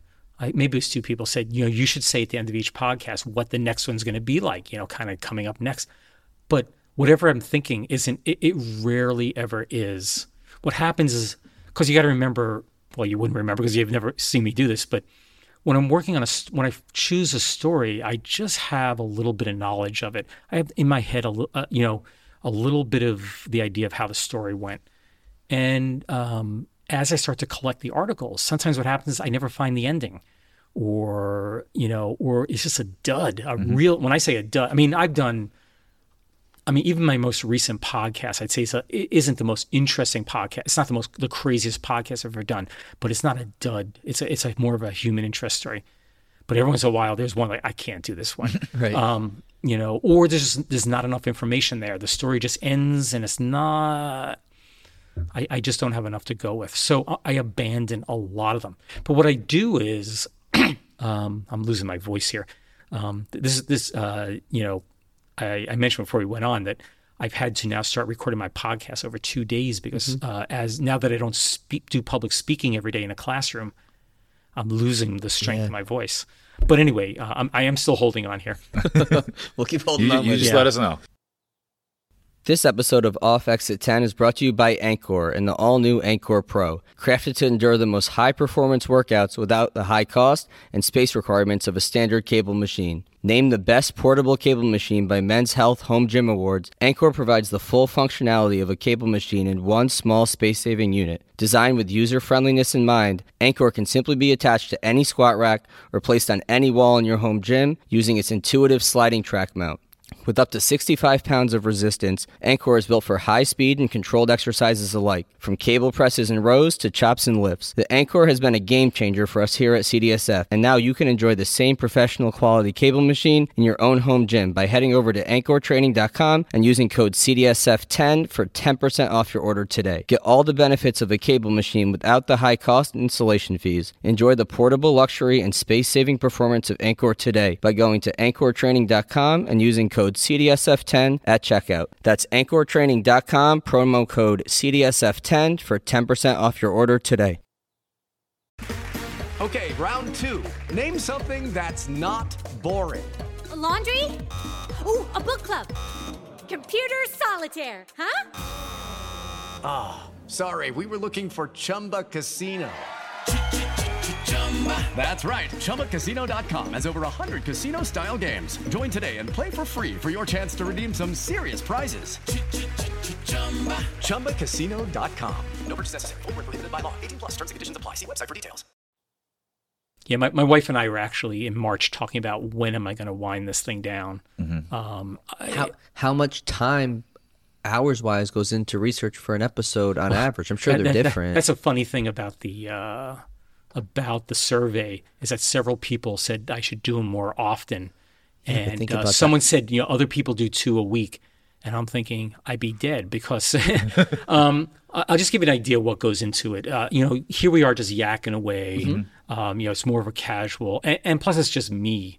A lot of podcasts. You listen to uh, some of the other podcasts out there, the big names of history podcasts, like I do and there's at least one other person working on it. Sometimes they have a whole team working behind the scenes, and it's just me, and I have to live a life, you know. Right. Um, so, it, a you have to find the story. Um, I can go weeks without finding something, and then boom, boom, boom, boom, I'll find six in, in a day. Um, and uh, and what I do is I just kind of make a note. I, I have papers all over my office of po- it, I just pr- I'll print out the story on one sheet of paper and just write possible story on the top and just set it aside. Um, and then the next step is if I decide to go with that story, is I'm obviously researching it. And as I said, a lot of them go nowhere. Then, um, so then as I start to gather up the information, I have to print it all out. You can't really on these PDFs. I'm printing out newspaper articles in the 1920s and 30s. They're hard to read. Reading them on the sc- on the screen, you can't really. They're images. They're not. Right. Um, they're, they're they're not. You gotta know- like zoom in on it probably. try yeah, they're not word. font. You can't do any editing to them. So I print them out, and I, and uh, what I do is uh, as I print them out, I save each as a PDF, and I I actually have a system where they're in date order. So after I print them out, I just put you know put all the dates in order. So as I read down the stack of papers, I'm reading it in basically real time as it happened from the first mention in the press all the way through the last mention. But as I'm going through, I'm making notes like, uh, you know, check into this, check into that. What happened with this? What happened with that? Um, so it takes. So I find the story. It takes me about a day or two to research it, depending on the you know the depth, you know how how involved the story is. Usually, I'd say two days to research. Then once I've researched, I have to sit down and read it. Um, which you know when you're taking notes and highlighting everything, that can take anywhere from a day to two. Then after I've gone through, and what I do is I just use a highlighter and pull out all the. So what happens is on the first page, it's like all yellow Right. because everything is new fact. By the time I get to the twentieth page, it may be one line highlighted because everything else has been told before as I'm going through it. Um, and then I just put numbers on every sheet. So starting with one, two, three, four, five. And I sit down for one day, for one morning, and I just read. I'll go like one, and I read off that highlighted portion. And I then print all that out, and I go upstairs and I cut it all into strips. And I just sit there on the floor of my bedroom. I have a pretty big bedroom. And I just sit there and I put the strips in order of how I think the story should go. So I'm like, this goes in the first part because as you're doing it, you have a gen- as you're doing this, you have a general sense in your head how you want the story to go. So I'm sitting there. This has to go in the first section. This goes in the cer- second section, and then once I have all those, then I go back to I take those little slips of paper, put them in order, staple them, uh, and then begins the writing process. And I'll I'll sit there with you know stack number one. This is the first first you know portion of it, and I have to put that into some cohesive you know, narrative. And uh, that's quite difficult. Uh, sometimes that's uh, getting started is the worst. It's time consuming too. How, yeah. ha- go Two back- days to write a story is generally. How do you use AI now to help you so, speed things um, up? so I'm not really sure it's speeding things up. Okay. Uh, it's help. It is helping though. Is it helping with like No your, your research. thoughts and like getting like that out? So Or- uh, what I've been using it for mainly, um, I, I, I've been using it for two things. So the first one is uh, y- I can't ask the AI anything about these stories because they don't exist on the internet. Right. Because AI is just scouring the internet. I could pulling add, things there. I, I could add, I just did one I told you before we went live about Bertha Barand, who you know severed her husband's let's say private parts, and um, there are pictures of her online, um, but and people you know in Reddit will make a little mention of something, but nobody's ever researched the story. And I went back and found all the articles and wrote it, and I purposely tried to write it without ever mentioning what was chopped off. Um, but you know, so if I asked, you know, Chat GPT, you know, tell me what you know about Bertha Baranda, it will give me. I think I did. That's actually when I first started using it. It came up with nothing. You know, maybe it had a sentence or two. So, um, and I should mention that it won't deal with anything of that nature. Anything that's sexual in Right, nature, yeah, yeah. It, it says nope, we don't deal with that. So it came back with nothing. And but what I've learned to use it for is that sometimes I'd spend 20, 30 minutes trying to get a paragraph to read right. Now I just write it and I go into ChatGPT and I say, rewrite this for me. And in two seconds, I have a better written paragraph. It's not always in my voice. So then I take it, paste it in, and I tweak it. Yeah, it's the same. Like I said, we use it for social media copy. So it's yeah, it usually takes two or three tweaks, and then me copying, pasting it into a Word Mhm. doc, Yeah. and just yeah, making it sound more how More we like- would write it. yeah. But it gets pretty spot on. But I, I I don't want to say that uh, the whole thing is that way. It, Yeah. It's maybe. It's just a, it's just a paragraph I'm stumbling with. It's still Yeah, just- easy. it- yeah. It's still less time for me to write most of the paragraphs. Right. Um, but um, but every once in a while, like, like my latest podcast, I was uh, before I actually put the podcast live. I make my wife listen to them. She's she's the test subject, you know, and she's finds some errors. There was one so bad. She's so you- kind. Sometimes I'll be like, Sam, I thought this one was good. You want to listen? She's just like, no. yeah. So my, my wife is a really, really she's a really, really generous person. Uh, I wouldn't be I wouldn't be married to her if she wasn't. You know, uh, you know, I, I got really lucky.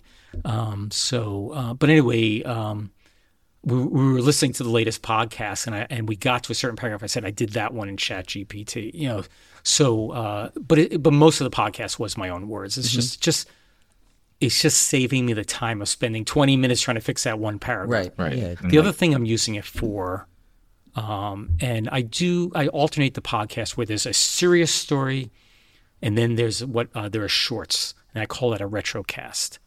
And, and uh, I used to do it all as one podcast once a month, but uh, I basically was told by the the previous network I was on that you're losing market share because you publish so infrequently. So I just took the podcast and split it into two. There's now the main story in one podcast, and two weeks later is the retrocast. The problem with the uh, the problem is I've expanded the retrocast, so now I'm doing more work than I was before. I've, I've thrown in additional stuff. It's um, uh, become much much more involved than it was before. Um, so you know, so someday when it's time to bring this to a halt, I don't I don't I don't think I'll stop. I'll start. I may go back to the original format of just once a month, Right. uh, or I may just put out less frequently. Um, my wife and I have been talking about that. When are we bring? When am I bringing this thing to a close? And she's still working, um, so we'll see. I, you know, as long as she's working, I think I'll keep doing it. Yeah. Uh, and as long as I'm not losing money, I mean, I'm not making a lot of money, but uh, you know, I'm making a few bucks off of Yeah, it. Yeah, and you and you enjoy it. Uh, it's it's a love hate relationship. Yeah, that's, what this. I do not want this to ever feel like work for me, which Right. is why we only do in person. Like we could have so many more guests if we did remote Zoom interviews. Mhm. Then I feel like the pool of people to talk to is so much bigger. I would want to do it so much more frequently, and I, and it would start to feel like uh, work for me rather than we're just hanging out and It's it's and it's talking. um.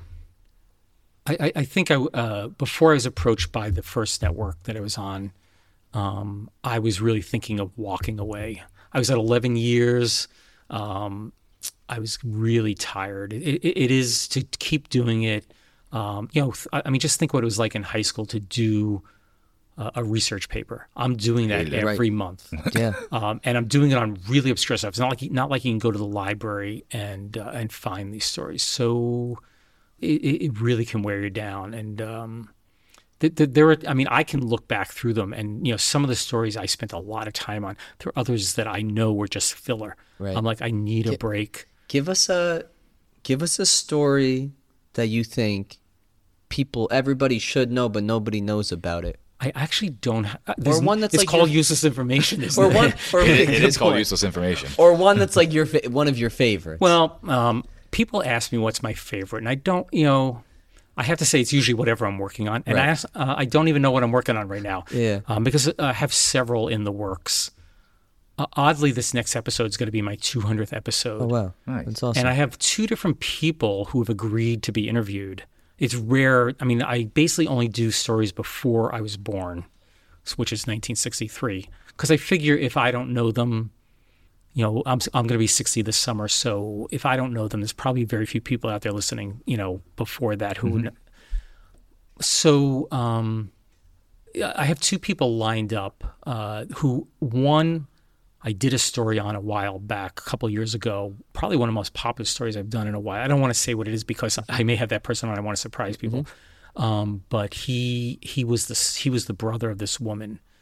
Um, so he he has researched everything, and I want to hear his version of the story. Who have you interviewed in the past when you've done the rare interview episode? Well, uh, recently, and anyone who listens to my podcast is probably tired of hearing me say this, uh, but I had a guy on. This is the longest thing I've ever done. I did a three-part interview with a guy named Marvin Lautzenheiser. He sadly just died uh, June sixth. He was 94 years old, and uh, it is the most me- one of the most memorable things, most satisfying things I've ever done in my life. Talking to him. Um, so I wrote. Uh, my wife and I were going to the Grand Canyon, not this March, the previous March. Uh, we were gonna. Uh, we are both teachers, but oddly, we never had the same vacation. Chatham gave off a week in February and a, fe- a week in April. Her school gives off two week uh, two weeks in March, so we never had the same spring break. So my wife said, "When you retire, we're going to the Grand Canyon." She always wanted to, and then we had a lockdown, so so we didn't get there. So then we said, "Okay, when things started to open up, we're going to the Grand Canyon." So that wasn't this March; was the previous one. I needed a story to do very quickly, and I'm looking through my pile. I'm like, "What do I have researched?" And I had a story that I had researched, and I really liked it but it was related to um, uh, the movie Bridge of Spies. Have you seen that with Tom Hanks? Jordan, have you seen Bridge of Spies? It's a very, very No. good movie. Okay. Uh, it's a Steven Spielberg movie, and I do recommend it. Uh, I don't watch. My wife and I are not big media people. Mhm. Uh, we don't watch a lot of TV. Watch a lot of movies, um, but I, I will recommend that movie. Basically, um, it's about a Soviet spy and uh, the exchange that took place with a guy named Gary Powers, who had his. Uh, I, I'm talking off the cuff here, but his U-2 plane was shot down over Russia. So over the Bridge of Spies, they made the exchange, and that's what the movie's about. It's about this guy uh, James Donovan, who's the lawyer who handled this. He he's played by Tom Hanks. So anyway, I do this story, but it actually wasn't that story. It's what happened before that I did the story, and I had this. I had the story, but I didn't want to do it because I figured. "Ugh, Tom Hanks did this movie. everybody Everybody's got to know this story, Mhm. even though it only shows up for a fraction of a second in the movie. This kid, he's delivering in the 1950s, he's delivering the Brooklyn Daily Eagle, which is long defunct. You know, in those days, you had a newsboy or news, you know, it was pretty much boys, but they would, you know, carry the newspaper and deliver it to everybody's apartment. He goes up to this apartment of these two women. Uh, they lived like maybe on the fifth or sixth floor, and he, uh, you know, goes to collect his money for the week of papers that he had delivered. And he's going down the stairs and he's counting his change and he drops the coins. And he's searching, and the- and this is before the days where they probably had good lighting. He's searching in the dim light or darkness, trying to find the money. And he finds one of the nickels and it's split in half. He had half the nickel. Now, have you ever heard that happening? No, No. definitely not. So um, he's searching, searching. And he finds the other half and he sees something in there. So he goes running home to his dad and he goes, Look what I found. The dad realizes it's a piece of microfilm. He had he basically had stumbled across uh, an, a, a message message exchange from a Soviet spy to another Soviet spy. So he they give it to uh, I guess one of the girls that this boy went to school with. Dad was a police officer, so they went to find the police officer and gave him the nickel, and that's the last they ever saw of it. The kid goes off. He go, he graduates high school. He actually is going to college at RPI, and he gets contacted by the FBI. You got to come in and testify about uh, this guy uh, Rudolph Abel, this head of the master spy ring in the United States. Your nickel was part of it. Wow. So, um, you know, and he, it was only a minor part of it. They had all this, uh, once they brought down the, they went to his apartment down in New York City and, and they found all this, you know, all this stuff. So I did that story just as really because it didn't take me that long. I probably spent three days putting that one together instead of my normal week, week and a half. So, uh, you know, maybe a month or two goes by and I get an email from this guy, Marvin Lautzenheiser, and he goes, I, uh, it was very short, and I, I'm just going to paraphrase here. He goes, I worked on that nickel case. I was, I headed the team that deciphered it. And he goes, Yes, I'm old enough to have done it. And he says, I'm 93 years old. And I said, Can I talk to you? And he, and I spent, uh, I recorded it over several months because he, he wasn't in great health at that point.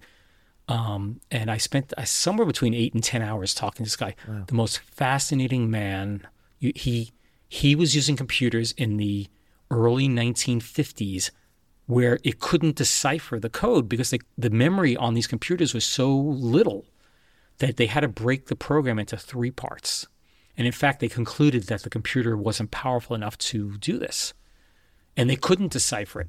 So, uh, but then when the spy ring was brought down, so uh, what happened was another spy had basically defected, and he kind of gave a hint on how to defect this, how to how to uh, you know uh, uh, decrypt it, and um, it still didn't help, but it gave him a clue. He said he didn't know, but uh, Marvin told me he's they're quite certain he knew. He just wasn't revealing everything.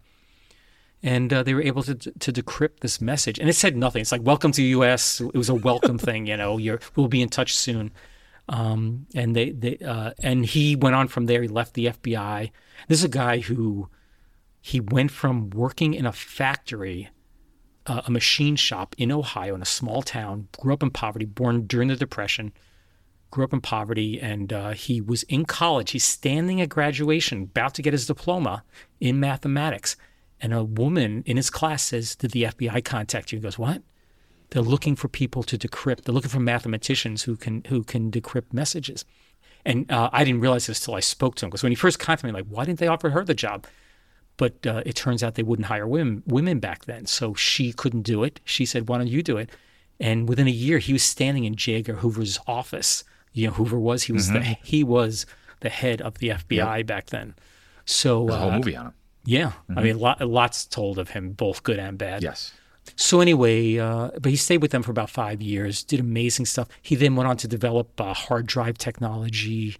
Uh, you know, just amazing, amazing man. So anyway, that's one of the most memorable things I've ever done. But that's a rarity for me to have a live person interview. I mean, I, I'm choosing stuff from the 1920s and 30s. There's nobody alive who Yeah. Right. who knows everything. Yeah, I mean, knows anything about these things. So Or that experienced them that closely. Yeah. You know, that that's pretty cool to, to be able to get that Yeah, person I- experience. The nickel, the nickel was what part of them? Uh, It was a message It was a- exchange. yeah, it was a Right. message exchange for like the Russian spies or Yeah, um, but he, uh, what Marvin was to te- was able to tell me was that, uh, you know, first of all, uh, the the lawyer that Tom Hanks played, he wasn't a nice man. He he he really didn't enjoy dealing with the guy, and uh, he was able to tell me that um, the guy that the F- that the FBI sent in to testify how they decrypted this nickel didn't know how to do it. He was a police officer that who who they they brought in and they taught him just how that nickel was decrypted. Why? Because they didn't. Marvin would have had a gun to testify, and then when the lawyers start going after you, the Soviet lawyers and stuff, they would have found out they you, you can't lie. They didn't want any secret information revealed, so they got they got a guy, a police officer who knew nothing about it. And if you check all the documents, it say he headed the team, but he had nothing to do with it. Wow. So, but but sadly, I got an email uh, um, just a few weeks ago from his family saying he had passed on. Um, so so I, I interviewed him. I put those up in October, November, and he died in June. You know, so I was, I was kind of glad he uh, I got that done. Yeah. So yeah, I guess you never know where a story's gonna bring you Yeah. or, or Connect or- you with, or- yeah, or where it's gonna go. Um, yeah, man, it's wild. Where uh, I guess just let the people know where can they find your podcast and It's your everywhere. books and yeah. So uh, just just type in useless. You can go to uselessinformation.org, right? We discussed. Um, uh, clearly, just type in useless information podcast, and it's it's going to pop up. There are other people who have uh, tried to take that name in some variation or whatever. I don't have a trademark on it, so I guess if they wanted to steal it, they could. but uh, there's there's not going to be anybody who has the same you know you know 15 years of content right or the stories. yeah You know, like uh, I, I should mention that uh, you know it is just me um, uh, i get a lot of criticism on my voice i am losing my voice as i get older uh, i don't have the power behind it. But also we live my, my wife and i didn't know this when we bought the house because you look at it on the weekend. We live on a very heavily traveled road and there's a hill in front of our house and there's a gravel yard and the trucks you know they're going up and down. So it takes me an entire day to even record a short little episode because the trucks and stuff are interfering with everything. So what I ended up doing was buying a system uh, instead of having uh, condenser microphones like you have. I had to buy dynamics, but you have to have the microphone one inch from your mouth. If you move it even a fraction of an inch, you go off mic. So it, it is it is a very annoying uh, thing to record. And I am reading a script, which is a little bit uh, a little bit mechanical. I think in terms of Yeah, people people tell me when I do live presentations, or even like you had me as a teacher, that I'm much more dynamic. Yeah, it's just going to be more natural. You're not going right from a script. But I listened to uh, uh, the uh, what was the lion's name? I listened to the episode. Oh, Frasier. I listened to I listened That's to a the crazy about story, isn't it? Frasier, which is a wild story. Frasier was this was this old lion that they thought was on his way out. It pretty much was. was on his way out. And uh, where was the zoo? Who took him in? Uh, it was in California. Took him in, and this dude Frasier ended up impregnating a lot of the pride that was there, the female Well, well, you're, you're there. skipping uh, the re. The, what happened was it was one of these drive-through safaris. Right, right, yeah, yeah, yeah. And uh, I, I, when I was a kid, there was one in New Jersey, uh, right over the New York border, called Jungle Habitat. It was the same kind of thing. You drive your car through, and they'd have all the lions and everything else around. Um, and this one was called Lion Country, and uh, they had a whole bunch of females, but every male they put in there, they would tear apart. Every young male they put in there, they just rip them to shreds. You know, and I, I don't know how many times, five, six males they put in there. And finally, they're out of males, and someone's like, "Let- you know, let's try Frasier. And this is this is an old, decrepit circus lion. He could barely stand up. He couldn't walk in a straight line. Um, his tongue actually hung out of his mouth. He couldn't. He, he his, his tongue muscles had basically failed. and uh, someone said, "Well, we got nothing to lose. The thing, this this lion's going to die anyway." They come back the next morning, and there they're all laying there with him. He had impregnated them all, and he, Shout out Frasier. Shout out he, Frasier. he he would he could hardly walk, and they would as he'd try and walk, they would two females would walk alongside him and hold him up when uh, they'd bring him food to feed him, and he lived about maybe eighteen months after that. But there was a Frasier, uh, the the Lion fan club. There was a movie made of him, um, really bad movie. Um, but uh, it was just a crazy story. Oddly, I was I was work I was working on a different story uh, in the same exact park at the time, and I did not find this story. Researching that one, I was just reading something else. I'm like, this is a another story at the same exact park. uh, I just stumbled on them totally separately, um, so I just put the other one on hold because I thought this was a better one. Yeah, Frasier was good. I. But yeah, it doesn't come off as like rigid or, or No, uh, but what people don't realize, it takes me a whole day to record that. I I record a paragraph or two, and like ah, the inflection's wrong on that. Yeah. and I just keep going back. I get a lot of uh, not a lot, but a few messages here and there lately that I'm not enunciating properly, and I think that's really the microphone. Yeah, Jordy's gotten. You talked to Jordy off air after. Jordy's gotten editing software and things like that. He's uh, we've learned. We've learned. We- we've over had the- to make some over- adjustments. over See, the I, I'm. I'm not editing after. I do no Ah. editing. It's all done on the fly. I see. So uh, basically, I'll I have a script in front of me. So uh, what I do is I'll go X number of paragraphs, and then oh, mess that up. I just go back, Right. reread that. Ah, I mess it. see. uh, sometimes I'll reread it uh, 16 times until I get it right. Yeah.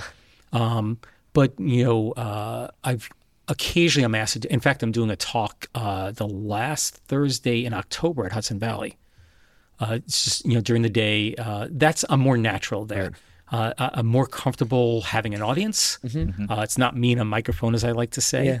It's funny considering that you're so introverted that you're more comfortable doing that than It- almost it- like doing it's a it on skill, mic. You know? Yeah. It's just it's just you know you, you get better and better as you teach. Plus, uh, I know you want to bring this to a close, but uh, the uh, the thing about teaching is what people don't realize. It's not an e- it's not a level situation. In other words, I'm the teacher and you guys are the students. I have complete control. It, it may seem like I have no control or whatever, but the reality is I control your grades. I control what's taught.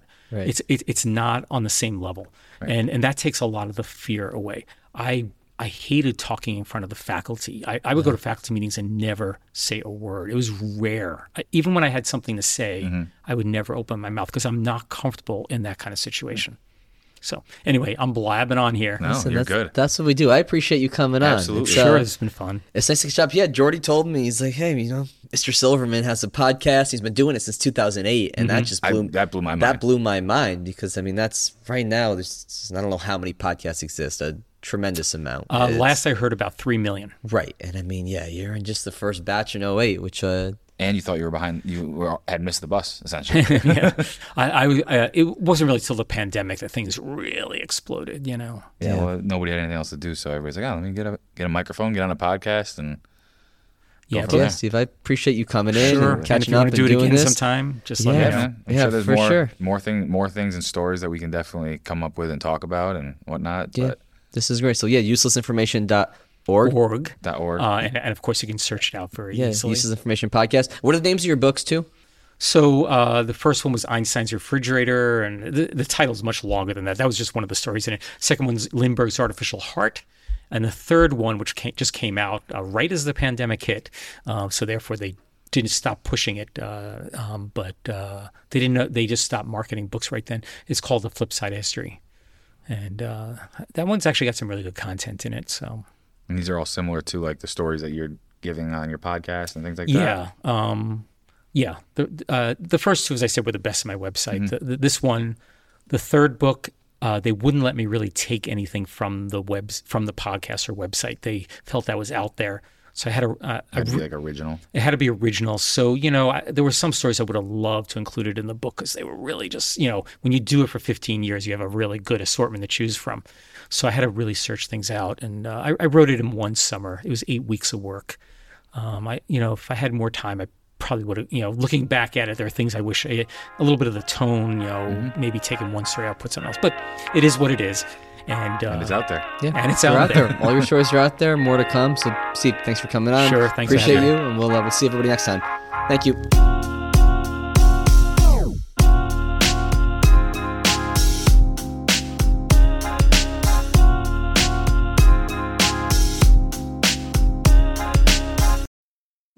need mealtime inspiration, it's worth shopping Kroger, where you'll find over 30,000 mouthwatering choices that excite your inner foodie. And no matter what tasty choice you make, you'll enjoy our everyday low prices, plus extra ways to save, like digital coupons worth over $600 each week. You can also save up to $1 off per gallon at the pump with fuel points. More savings and more inspiring flavors make shopping Kroger worth it every time. Kroger, fresh for everyone. Fuel restrictions apply.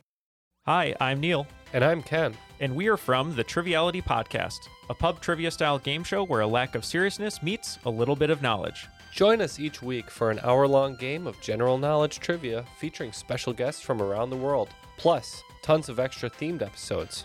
If you want to improve your trivia game, or you just want to scream at us in your car when we get easy questions wrong, then we're the show for you. Find Triviality on all your favorite podcast apps. But you know that because you're already listening to a podcast.